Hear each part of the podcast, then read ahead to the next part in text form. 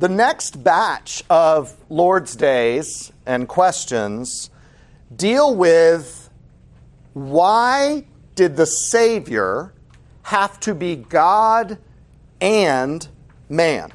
Why wasn't it enough for Jesus to be one or the other? Why did he have to be God and man? And we've talked about the law and our coming under the condemnation of the law because we couldn't keep it. And we've talked about total depravity, that therefore, because of the effect of that sin and God's holiness and contrast, there is nothing we can do to save ourselves. It can't be done. And so the next rounds of questions sort of dig into, well, what can be done to save us? What is required to save us? And what it's going to, co- the conclusion that it, this will all lead to is that Jesus had to be God and man. So you think about like question twelve. Since we deserve this punishment, is there any way that we can escape what we deserve? And where the answer begins, answer twelve, is God will have his justice satisfied.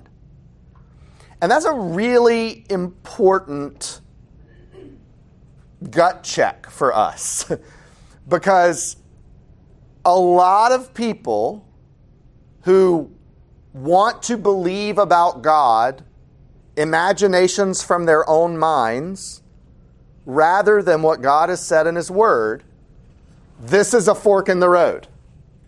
How important is God's justice? And really, an underlying question is how important is his holiness? And because there's no such thing as partial holiness, right? He is holy, perf- morally perfect. Can he be indifferent about sin? No. Can he say, well, sin isn't that big a deal? No. Can he say, well, you're sorry your sin, so I'll pretend that there's no cons- consequences or punishment for this? No. His justice must be satisfied. And so then the catechism asks, all right, well, can we satisfy that debt? And of course, it uses the great biblical phrase, by no means. Nope, not gonna happen. And in fact, y'all notice answer thirteen? What's the second part of answer thirteen? By no means, and then what does it say? Every daily. Yeah, every day it gets bigger. Every day I add to that debt. Every day I could take... I think I could take some junk off the scales, but I can't. I just shovel more on. Isn't that your experience? All right, fourteen. Can there be anywhere a mere creature able to satisfy this for us? No. Why not? Well, two reasons, really. One is y- you can't punish goat kind for the sins of mankind and get anywhere in a moral and just universe. And second, there's no man or creature that has the ability to die for anyone's sins except their own. So when you think about the way justice should work, that there has to be a like-for-like substitute. You, you can't even atone for your own sins. So you think you're going to atone for somebody else's? So no, that won't work either. And then it says, all right, fifteen, what manner of mediator and deliberator, deliverer, deliberator, mediator and deliverer must we seek? One who is a true and righteous man, yet more powerful than all creatures. That is one who is withal true God.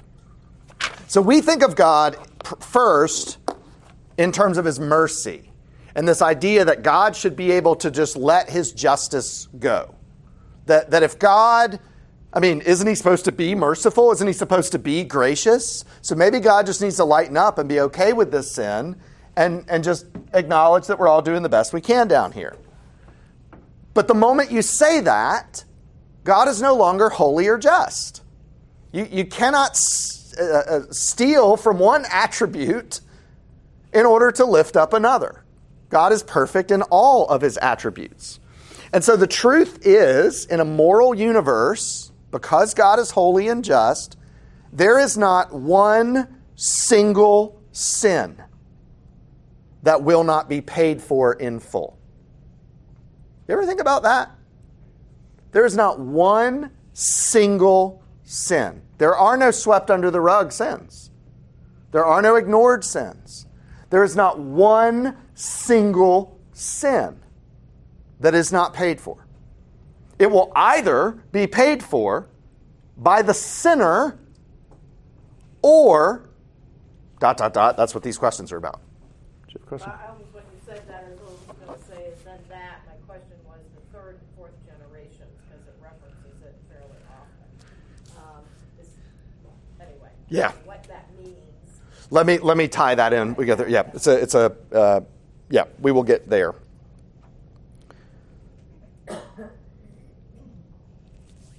This is not a fun thing to dwell on, okay? The idea that all sins will be paid for, the idea that um, that there's no other out is not fun. But it is controversial in the modern world, and it's even controversial in the modern church. And so we need to spend a couple minutes just thinking about how we know that that's true. Two things. One is that Scripture tells us plainly that there is eternal punishment for some. There are other views of hell that have popped up over the few thousand years of the church of people trying to do anything they can to get away from this idea of eternal punishment. Okay, it's it's uh, it's annihilationism. The the those who are not in Christ, those who will not turn to Him for forgiveness of sins, they get all their punishment at once, and then they cease to exist because God would never make anyone suffer eternally. What's the problem with that? It's not what Scripture says. Read Matthew twenty-five. Do you know who talks more in the Bible about eternal punishment than anyone else? Jesus. Jesus talks more about eternal punishment than anyone else. And that's the Savior who came to, to lay down his life for others. The second thing that makes it clear that every sin must be paid for is that Jesus died. What does uh, Romans eight thirty-two say? Was that who has that? Who has Romans? Did I give anybody Romans? Sounds not like the thing I would do. Can you, Andrew? Can you turn to Romans eight?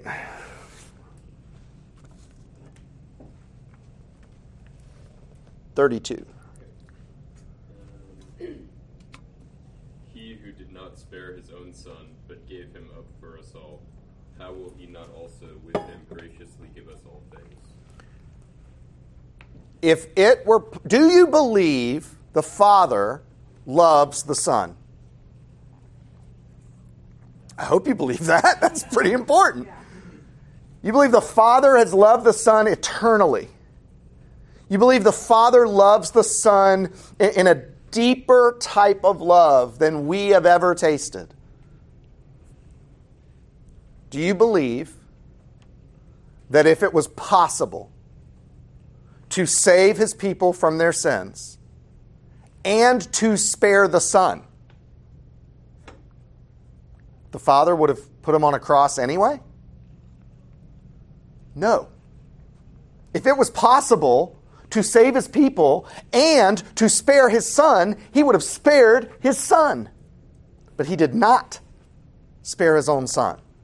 Why not? Wasn't possible. Every single sin must be paid for. The wrath of God in his holiness must, for the sake of justice, be poured out in its fullness. Otherwise, God ceases to be God. He's certainly not holy. He's certainly not just. He's not even kind. He's just nicer. Does that distinction make a difference, right? And so the Bible teaches plainly that this must be the case. Either we have to satisfy God's justice ourselves, or someone else will have to do it for us. But it must be done. By the way, why must it be eternal? God is eternal. No finite being can ever do an act that repays an infinite God. Suffering has to be eternal for the reprobate because they never get out of that debt. There's nothing the finite being can offer that satisfies what they've done against an eternal God. That's a little more on the logical, philosophical side, but if you're normally when you're arguing about the eternality of hell in the first place, you're arguing with somebody who took a college philosophy class and just, well, that's all I'll say about that. Kids, if any of you go on to be philosophy majors, I've insulted them several times from the pulpit in my teaching. I, I have a degree in philosophy as well. It doesn't have to make you insane.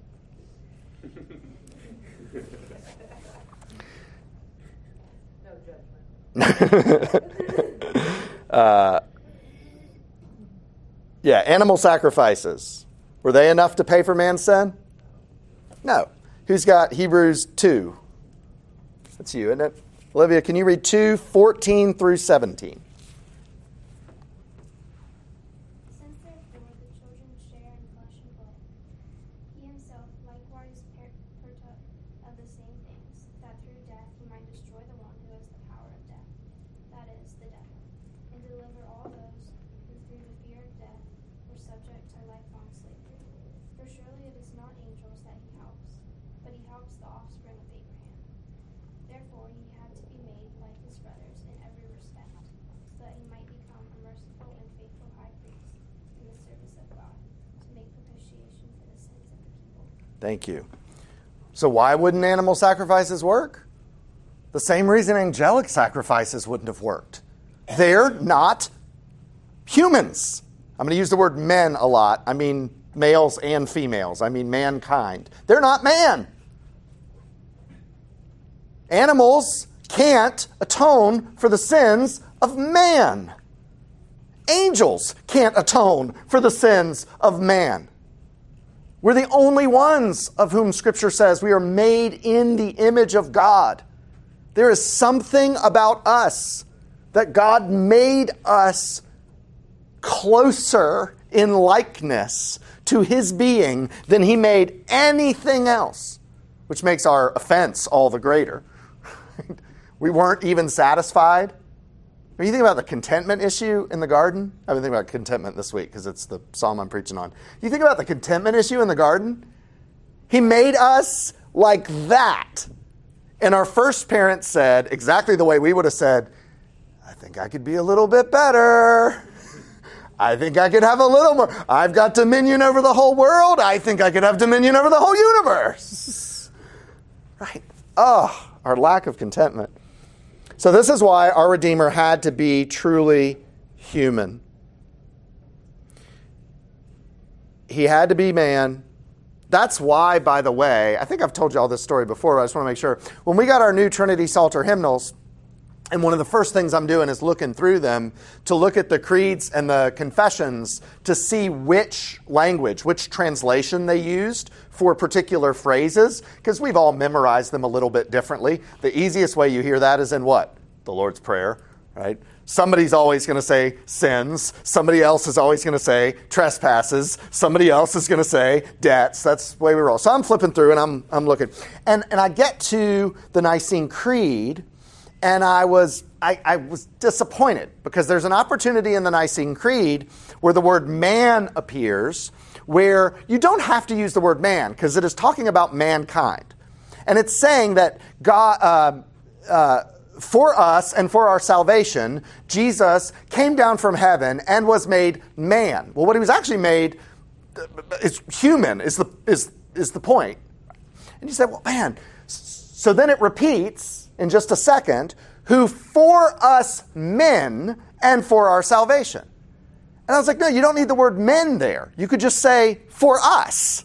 because it's men and women, and it's just like that's just an unnecessary use of man. So I did what I do. I called and complained.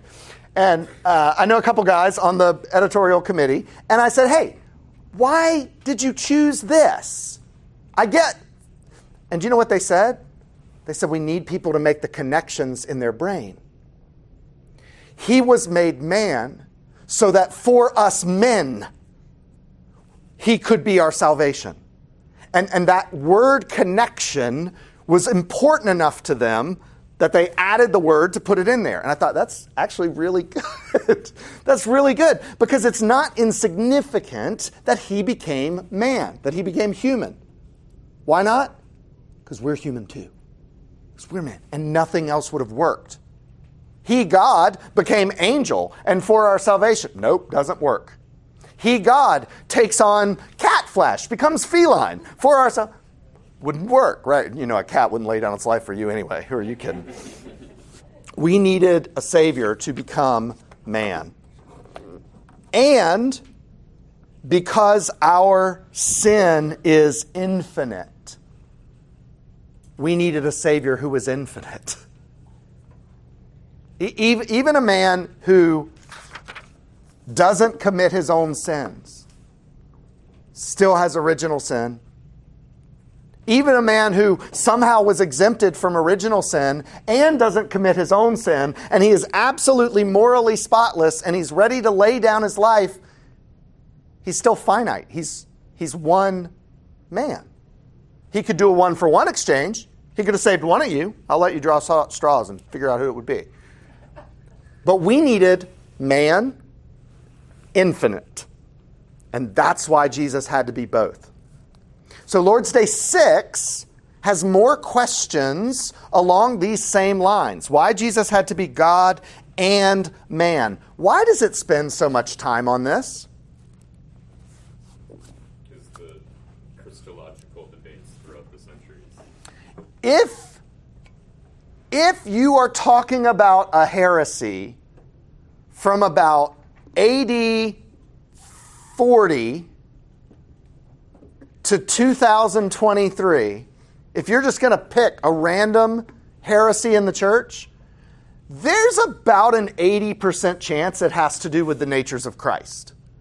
All the Lutheran satire videos that you guys like, about pretty much all of those heresies that he names are nature of Christ problems. I know he's trying to describe the Trinity, but where he goes wrong is you just muddle up Jesus' human nature or his divine nature. This is really tough to get right because we want him to be one or the other, because we want to put him in a box and think about him being more like us. And he's exactly like us in his humanity, except without sin. And he's exactly like God in his divinity, because he is God and he is man. He's not like man. He's not like God. He is man and he is God. And that distinction, like versus is, heresy, there's, there's, there's thousands of them. And so that's why there's so much focus on these particular questions and why Christ needed to be the way that he does. Scripture talks about the Savior first in very shadowy, less detailed terms, and then by the time you get to the epistles and Revelation, it's pretty clear about Jesus and about the Savior being God and man. But what you don't want to say, because it's incorrect, is that Scripture doesn't teach us about the Savior or even about this dual nature until the New Testament. Jesus should not have been a surprise. What it took to save us should not have been a surprise. What was required of the Messiah should not have been a surprise to people who were reading their Bibles. Of course, you needed the Holy Spirit to understand it, and so we see why that was different. Who's got Genesis three fifteen? I will put enmity between you and the woman, and between your offspring and her offspring. He shall bruise your head, and you shall bruise his heel. Does that tell you every detail about the gospel? No. But it gives you the broad brushstrokes, doesn't it? There's going to be a seed of Eve. and he is going to crush the head of the serpent. It will cost him something. It will hurt. The serpent will not just roll over and die, but the serpent will be crushed by the seed of Eve. And that concept is unfolded more and more throughout the rest of the Old Testament. And then uh, the doors of clarity are thrown open with Christ. These two themes, you see it in a lot of the Psalms, that especially the kingship Psalms, and you say, well, who's this talking about, David or Jesus? Yes. And sometimes you will read things like in today's Psalm, where it feels very comfortably about David, and then you get to one line and you're like, David shouldn't have been so confident when he said that. That, that, no.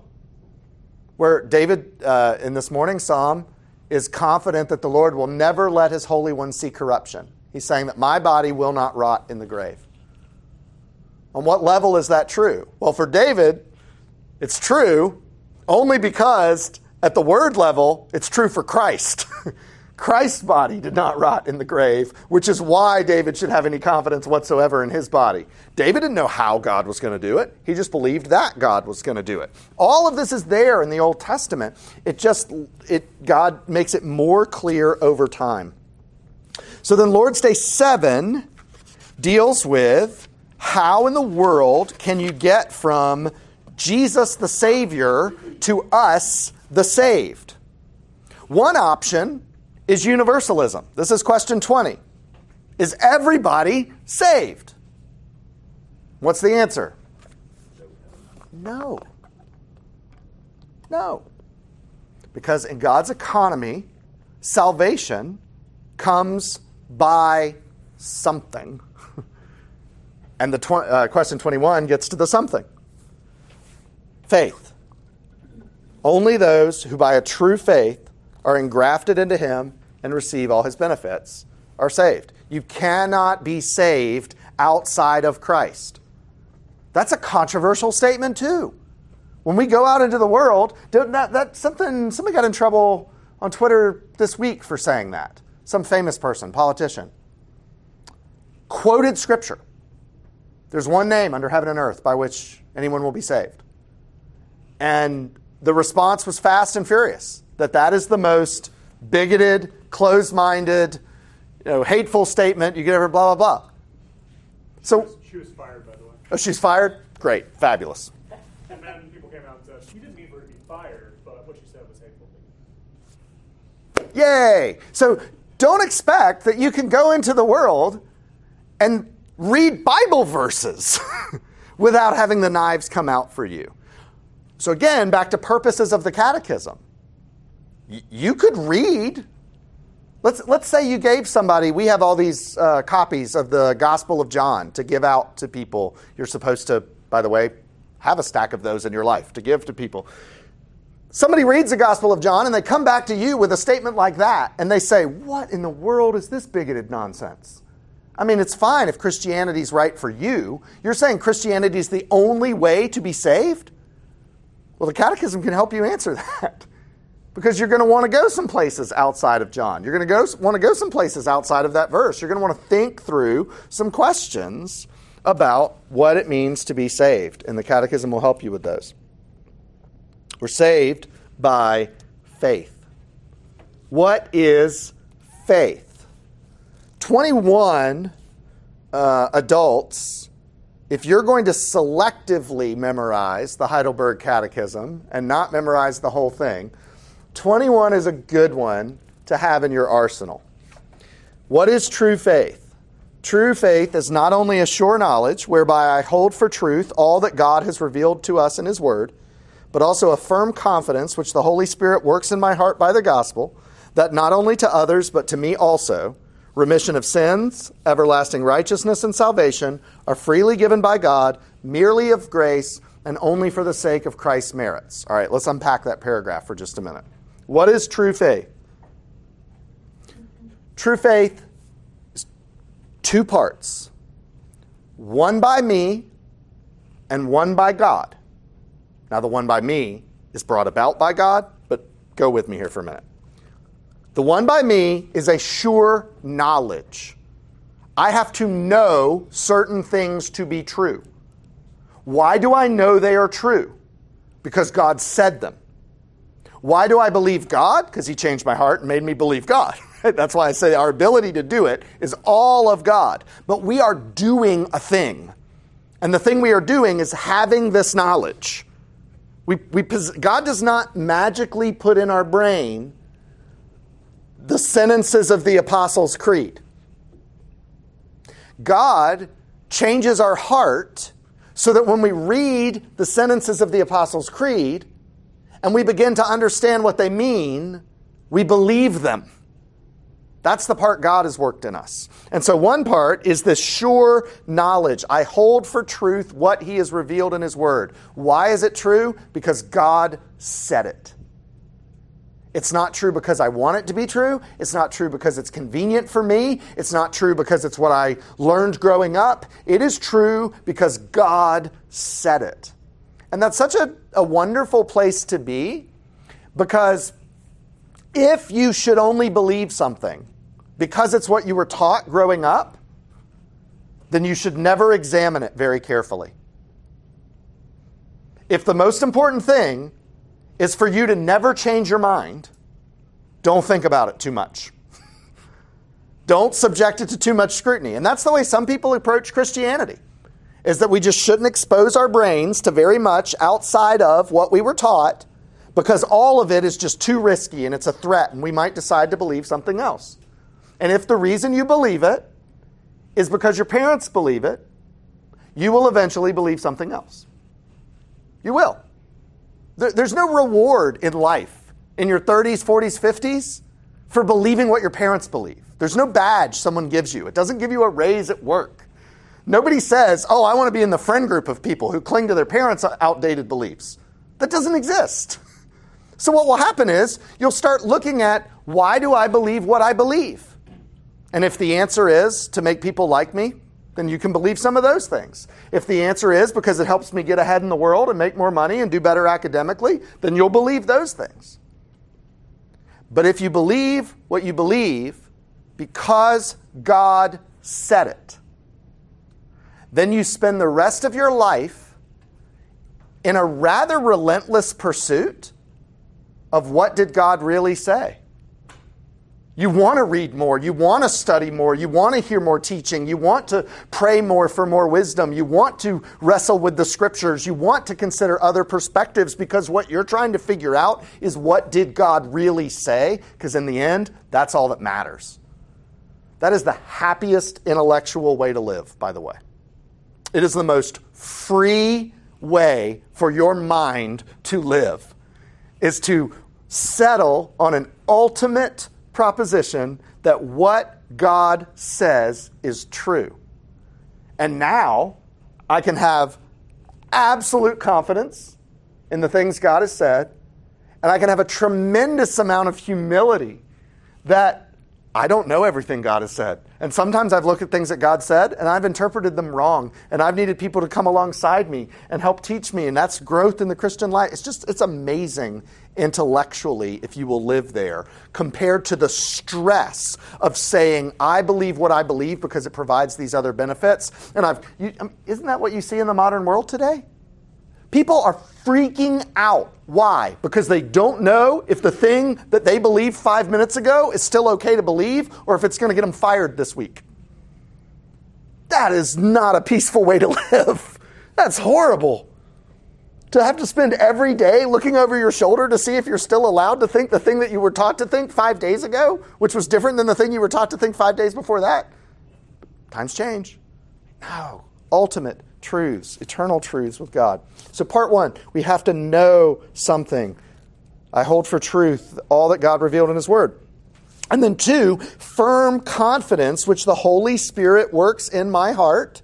So the Holy Spirit gave us that uh, understanding of the words that were on the page, but the Holy Spirit did something else, and this something else is part of true faith.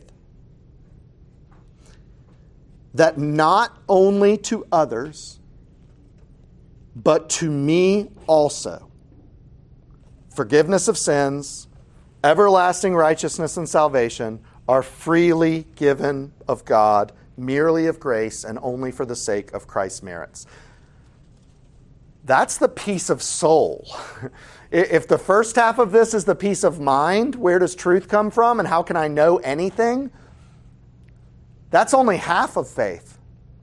The other half of faith is the peace of soul. That when I looked at that law, the way we did last week, and I said, woe to me, I'm undone. Christ's death paid for my sins. Not sins in general, not sins in abstract, not only for others, but for me also, it says. Christ paid for my sin. And more than that, Christ gave me his righteousness. Christ's righteousness was imputed to me. So I'm not just neutral before God. I am as righteous standing before God as Jesus Christ is. That sounds almost blasphemous, doesn't it? The, go- the gospel is mind-blowing. When God the Father looks at you, by faith, he sees an Alex who is as righteous and sinless as Christ. You want to know why they write hymns like, and can it be that I should gain? Because that ought to be the first sentence out of our mouth. How can that be? And the answer is there. Merely of grace, only for the sake of Christ's righteousness. He did it because he loved the Son. The Father did it because he loved the Son. The Son did it because he loved the Father. The Holy Spirit is that bond and union of love between them that comes out in power and makes it effective in us. And the Trinity is so filled with love, we are the recipients of their love for one another. And it's all of Christ. Christ's merits, not ours. Well, yeah, but you were a little better than that guy. All of Christ. Yeah, but you knew more... All of Christ. Yeah, God looked into the future and saw that you wouldn't be as bad. All of Christ. Every single thing you try to add to that. It wasn't a super great book, but the um, uh, Tolkien Trevian book, uh, uh, Jesus Plus Everything Equals Nothing. Is that what it's called? Jesus Plus Nothing. Jesus plus nothing equals everything. Yeah, he got the equation right. Because Jesus plus anything you possibly add, you've ruined the gospel. You broke it. Jesus plus I then. Mm, Jesus plus God. Mm, mm, mm, Jesus plus nothing. That's everything. All right, questions. We have some time for questions. So, two natures, and this is why. Go ahead.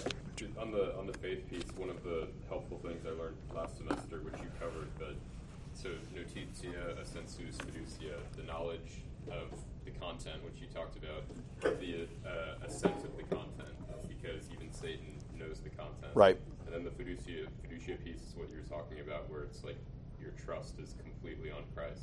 Um, of course, that goes up and down throughout life, but I found that threefold description to be a helpful way to yeah. think about it. It's not just knowing the information, it's knowing that it's true.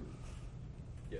That's why I think like, that's why I think twenty-one is such a great question. It's not just knowing the information, it's knowing that it is true, right. Which can only come of God. Um One question I realized we should have answered, and I got a bunch of Bible verses lined up to read. So if that's the case, the gospel's so glorious, the truths of God are so true, why do some believe and some don't? The real question is, why does anyone believe at all? The way you don't want to approach this question is by thinking at it through the lens of unfairness, as though it was equally likely that a person would have believed or not believed, and God drew some lines and said, nope, you're allowed to believe and you're not allowed to believe, and that's the way it is. You remember the whole total depravity discussion last week? Your brains are broken. Your hearts are broken. Your reasoning and will are broken. Your loves are wrong. Your priorities misordered. All of it. So now, take that person, that totally depraved person. Let's pretend it's not you, because you're totally fine. You're not depraved. But that other person who's totally depraved. And God says, you are a sinner in need of a Savior, and there is no other way to be saved except by complete trust in me. Die to yourself and follow me, and you will be saved. What does that totally depraved person say back to God? Don't need it. Don't need it. Don't want it. No. Kind of offended that you asked. What percentage of totally depraved people say that back to God? one hundred percent. All of them say it back to God. You know what the real question is? It's not, why are some saved and some not? The real question is, how was anyone saved? How was anyone saved? Who's got John three three?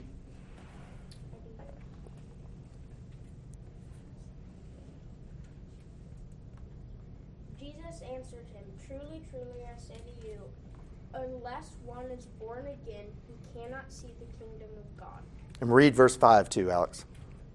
Jesus answered, Truly, truly, I say to you, unless one is born of water and the Spirit, he cannot enter the kingdom of God. Who's got First Corinthians two fourteen? The natural person does not accept the things of the Spirit of God, for they are falling to him. He is not able to understand them because they are spiritually discerned. Who's got Ephesians two five? Even when we were dead in our trespasses, made us alive together with Christ. By grace you have been saved. And Philippians two thirteen. For it is God who works in you both to will and to do for his good pleasure. Why are you saved? Why is anyone saved? Because God, out of his good pleasure, made you alive. God never took a single person who was dead and wanted to be alive and said, no, you're not allowed to be alive. You know why? Because there's no such person. There's no such person. Go walk through a cemetery and tell me how many dead bodies you hear yelling, please, please, please make me alive again. It's not a thing. And so it is with spiritual death. Nobody in spiritual death is saying, I wish I was alive. Nobody. The only reason we say, I wish I was alive, is because we're in the moment where Christ is making us alive and our eyes are opened to our depravity, to the death that we are in. And that's why it's such a perfect, unbreakable chain of how someone is saved. And it starts with that law, with that conviction of sin we talked about last week. Because someone who is truly convicted of sin can only be so by God. The only one who can open their eyes to their guilt before God is God. And so it cannot fail. Someone whose eyes are open to that guilt and conviction will be saved. And that's what these questions are walking us through. When true knowledge of these things is formed in the mind, it cannot fail to lead to conviction. He will realize his need of salvation. Knowledge in the regenerate man always leads to conviction, and this finally brings one to trust in the Lord Jesus Christ. One last thing on this. It says, one, one question that's often asked, how much do I need to know and believe in order to be saved? What's the answer to that? How much, if faith is this knowledge and belief come together, how much knowledge and belief do you need in order to be saved?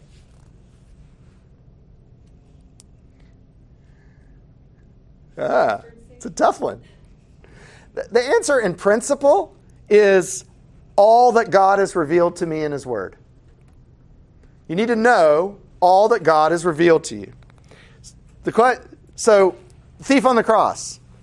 How much time did he have? How, how much was revealed to him? Mustard seed, right? Tiny bit. And what was required of him? That. That's what was required of him. That knowledge and belief was required of him because it was revealed to him.